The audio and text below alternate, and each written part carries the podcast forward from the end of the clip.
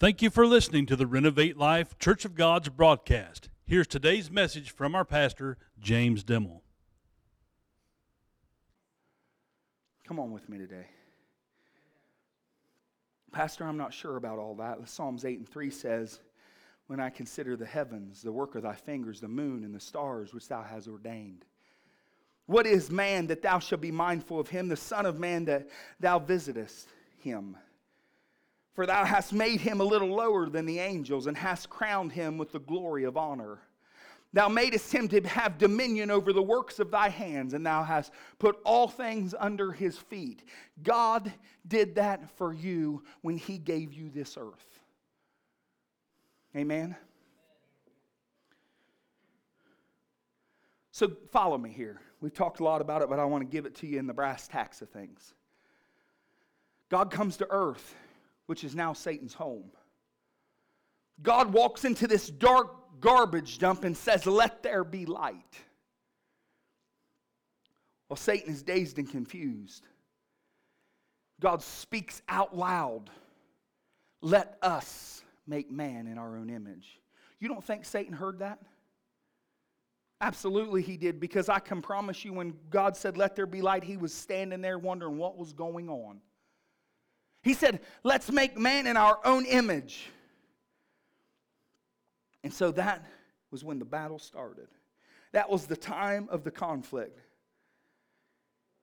Why would God say, Let's make man in our own image? Because he made the angels in his image. Then he said, Man will have dominion over this earth. He will rule over the animals. What he's saying to Satan is, Man will rule in spite of the fact that you live here. Man will rule. And so Satan, he, he doesn't want anything to take what he has. So the Bible says that, that, that he comes in and he begins to talk to Eve. He says, You can eat of the tree. You, you surely, you won't surely die. And she takes part. And so Adam and Eve, the very second parts of creation that God had failed. But do you know what we're doing with the blood of Jesus Christ when He died on the cross? We are taking it back. You get to take it back today. You're a lesser being. You're lower than the angels. You don't have all the ability. You don't have all the talent. I know a lot of us think we do, but I want you to understand you have the ability that God gave you, and it's enough as long as you trust in Him. Do you trust Him today?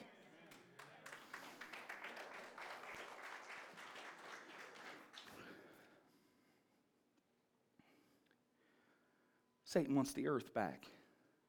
Revelations 12:10, the end of the verse says, For he's the accuser, accuser of the brethren, and he's cast down, which accused them before our God day and night.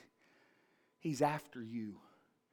Because just in case that you've fallen asleep while I'm talking, you are in a war. You're in a conflict. You're in a spiritual battle. A lot of times you cannot see it, but it's there every moment that you breathe.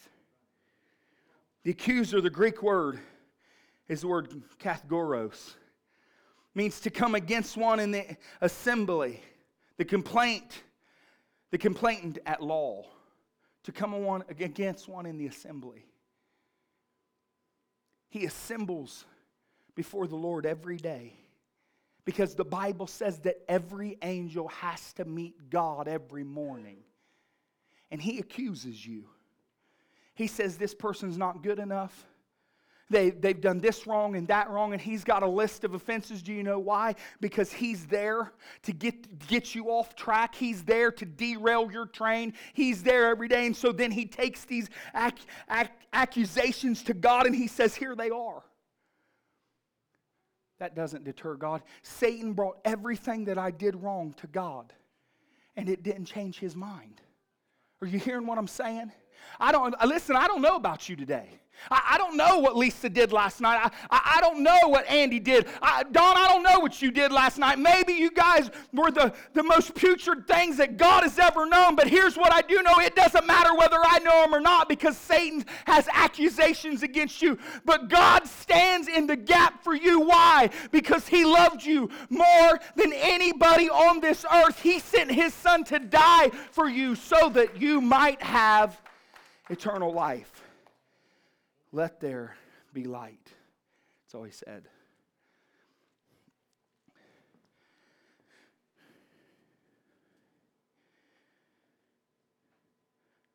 In order to take this world back, a man had to take it back. And so it's funny to me that Jesus became man. And the Bible says he dwelt among us because he's taken it back. 1 Peter 1:12 unto whom it was revealed that not unto themselves but unto us they did minister the things which are now reported unto you by them that have preached the gospel unto you with the Holy Ghost set down from heaven which things the angels desire to look into. The angels envy what you have. Why? Because you have relationship with God. Do you have relationship with him today you ever been in a struggle and didn't know which way was up and, and you were called and you were begging God to help you, and all of a sudden, in the midst of the darkness, show, shines a light and you know it was the Lord? I'm telling you, I've been there today. The reason that I serve Him is because I've been there. I've been in the darkest muck where there was no light, and all of a sudden shows the lily of the valley. He's the bright and morning star. The Bible says He's my buckler, He's my defender, He's my strength, He's my refuge. Don't don't you have a refuge today? I need a refuge because I'm broken. I'm less than. I'm messed up. However, I serve a God that is great big. When you got a problem that you can't go over and you can't go under, you can't go around it, oh, my God shows up. And He is the Lamb of God that lighteth this world. Hallelujah.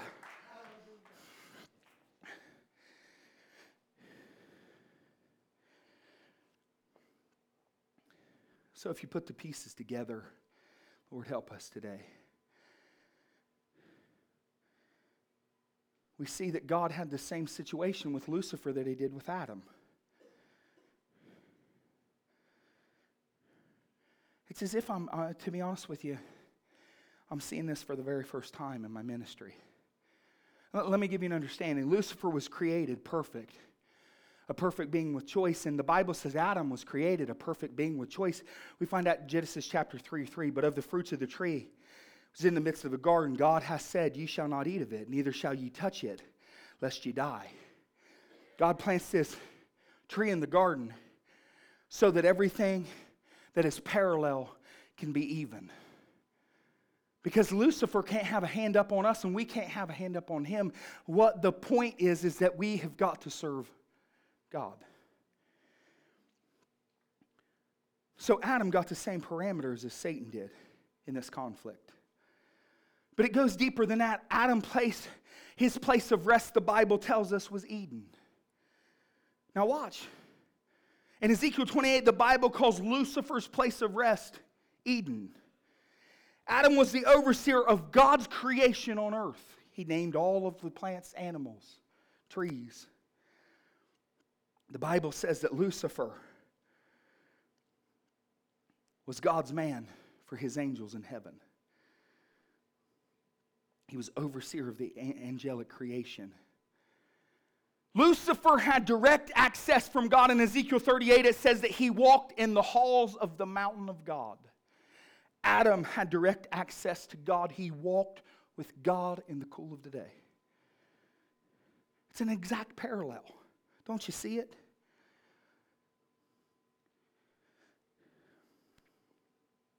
Lord, help us. As we find this understanding of the fallen and the elect, again, we find a parallel. One third of the angels fell with Satan. We don't know how many multiple humans have denied God. And then there are the elect. That's you and I. That's the people that said, God, you're my number one. No matter what I do, I'm going to serve you. I'm going to be directed by you. I'm going to live for you. I don't care. Now, listen to me, because this is a hard statement. I don't care what has happened in my life. I don't care what's going to happen in my life.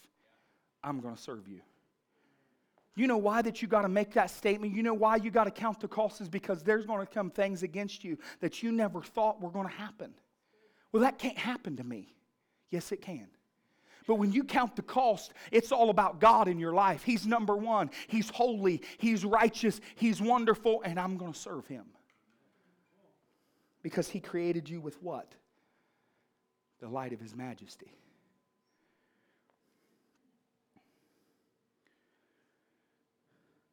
But what I want you to understand today is even though these are paralleled, and I can give you many more, there's a war being waged in the spiritual with the accuser of the brethren. But the war that we face in the physical has nothing to do with you. I, I, I want to say that again. The war that we face in the physical has nothing to do with you. It's between God and Satan this man named Lucifer. But there's another question. And I, I, have to be honest with you, I really don't fully have the answer. If God is greater than Satan, Pastor, why doesn't he just end this craziness? I don't really know, but I know this. Let, let, let, me, I heard this old preacher say this one time and I never forgot it. Let me ask you a question. Is everybody willing to answer a question? What is the opposite of up? What is the opposite of right? Wrong. There was a lot of you that said left. I didn't, I wasn't prepared for that.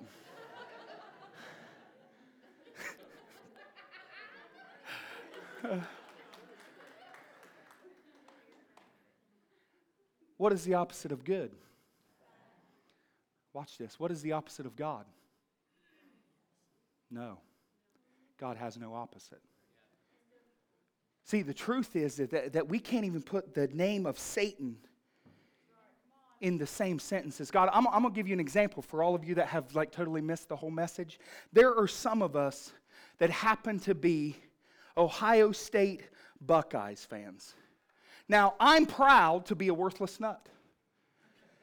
But there is this particular team up north that we do not say their name. Do you know why? They're not worthy. And so now that you begin to understand the reason that we don't put Satan's name in the same sentence as, as Jesus Christ is because he's not worthy. We tend to think that God should take his seat right next to Satan, but I want you to understand today he is the one and only king. The Bible says that he has conquered all kingdoms. Listen, I don't care what's happening in your life. I'm not here to be a dramatic preacher. I want your life to be changed. When you go out of this place, I want you to tell people Jesus Christ. He has no opposite. He's the King of kings and the Lord of glory, and we better start acting like it. Now, if I can preach like Cyclops, you guys can start coming to church.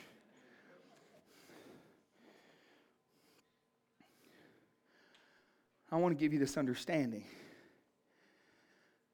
Because God sent the greatest gift heaven had to offer for us. You can come to the piano. I want to tell you a story today. The Bible tells of this little shepherd boy. I want you to picture him, so I'm going to paint you a picture. This little shepherd boy, the Bible calls him ruddy, and when I see him, I see a little skinny fella pasty white with freckles on his face. I see him with bright red hair and having a mottlet. The Bible says that he took care of his father's sheep. And one day, the Bible tells us that he went and met with his father, and his father said, I want a report of my sons from the battle. I want you to go and I want you to find what, what find out what's going on. And so he gave him meat, cheese, and bread. That's a pizza. So he loaded him up with 16, 18 inch pizzas to feed his children. He, he went off, this man named David. The Bible says that he got to the top of the mountain right at the time that Goliath was standing in the valley. And he looked over, and all of God's people were hunkered down because of this warrior, this champion, this Goliath of Gath. He was an undefeated champion. He was David was outnumbered. David wasn't he wasn't a fighter, he was a farmer. And so the Bible says that that David began to stand there watching peering down at what Goliath had to say. And destiny rose up in his belly. It was God's timing. The Bible says that he went and he said, Who is this? He's talking to his brothers after he's a pizza delivery guy. He said, Who is this uncircumcised Philistine that defies the Lord our God? And what you have to understand is the armies of God were hunkered down, scared to death.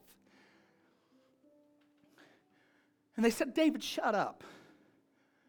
Who are you? You don't know anything. You're a little shepherd boy. You pimply faced, goofy looking thing, get back to the sheep. And he said, Oh no. And so he persisted. He kept on and kept on and kept on. And his brothers said, Don't do it, David, don't do it. But they took him before the king, King Saul. The Bible says that as they took him before King Saul, that Saul was broken. His ministry had been taken from him. But the Bible says that Saul tried to put all of his armor on David. And I truly believe as I read that story, it was so that people thought that Saul was out there facing Goliath. And so David said, I, I can't even move in this stuff. Now, listen to what David the Lesser says. He says, I killed a bear because it came against my father's sheep. And I killed the lion because it came against my father's sheep. And God has given me the ability to take this uncircumcised champion, this warrior, into my hands. It's one of my favorite stories in the Bible because I see myself as lesser. We know the story, everybody in here knows the story. He went down to the brook and he picked out five smooth stones. How long you think it took him? You ever thought of that? How long did it take him? You, you ever been to the river? I'm a rock skipper. Listen, I didn't want to be in my house playing video games when I was a kid. I wanted to explore the terrain. I would go out and get in the creek and I would play for hours. But you ever been in the creek? Uh, come on, I know there's a couple hillbillies in the house. The smooth rocks that fly straight aren't that many. The Bible says that David took five. So he was down there a while. What do you think he was doing while he was down there? Well, I don't need this rock. I don't need that rock. I need some of that cheese pizza I gave my brothers. There ain't no way in this world. He had knelt down before God, and I, I can see it. It doesn't say it in the Bible, but I can see it. Lord, you know, David made the transfer. you know, God, that I don't have the experience that Goliath does.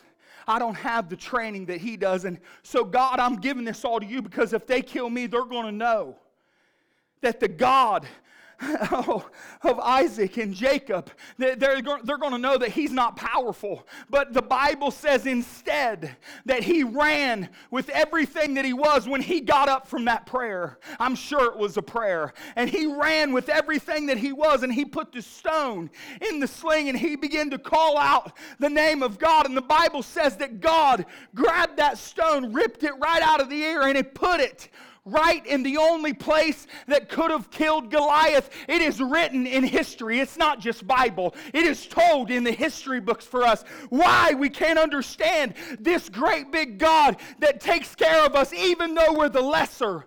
I don't know. But you can't get caught up in feeling like that you're better than everybody. You can't get caught up in thinking I've got this Christian thing down. See, if David would have went out there thinking, huh, I'm going to kill this giant. I'm going to rock his world. I'm going to tear him up. Then David would have probably went down. But the heart of David was different because he had destiny in his belly. I'm here to declare to you today that you have got destiny in your belly and you're fighting a conflict. You're fighting a war. And there's a lot of destiny in the church right now as I stand. But are you willing to give that to the Lord. Because if you don't give it to God, if you can't just say, God, here it is for me, here it is for my life, here, here it is for my family, I'm giving what I have. It's not much, but I'm giving it to you. Then your life is going to be wrecked. Your life is going to be broken. And you're not going to know why. It's because we wrestle in the spiritual. It's another dimension. Pastor, I need God's help today. Well, guess what? That's the person I'm talking to. And so as they sing, I'm going to have you stand.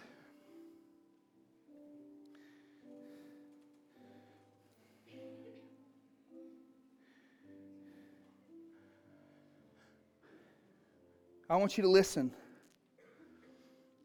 And then I want you to come pray. Give me two more minutes of your time. When I was studying for this group of messages, I ran across an article that we now know to be the Six Day War. I believe it was 1967. And what happened was all of the nations of this world, or the, or the Eastern nations were coming against Israel. Israel is the size of Rhode Island. I mean, if you can picture it and see it on a map, there's not that much territory there, but all of these nations had encamped around Israel and they were going to take Israel out. And one and within 6 days, all of those armies had been defeated. They had been dispatched and they had sent them packing and, and, and, and there was a news anchor that asked one of the Israeli generals a question. He said, We want to know how a city the size of Rhode Island took out all of these great armies of the earth. How did you send them back, and what was your strategy? the Israeli general just had a little smirk. And he said, Sir, I don't think you understand the story of David and Goliath. Do you know that the Israeli people tell their children and they, they breed it in them? That means they tell them from a very small age you can't fail. There's nothing that can get you down. There's nothing that can break you because God is on your side.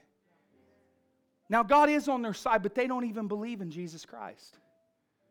So, if God will take his people that don't believe in him, and he'll send the armies of this world packing. What do you think he will do for you who believes and trusts in him? Thank you for joining us today. If this message has uplifted you, we would love to hear your story. Go to www.renovatelife.cog.com and click Contact. Your testimonies are a blessing to us throughout the week. Renovate Life is a place of healing for the lost, the broken, the weak, weary, and stray.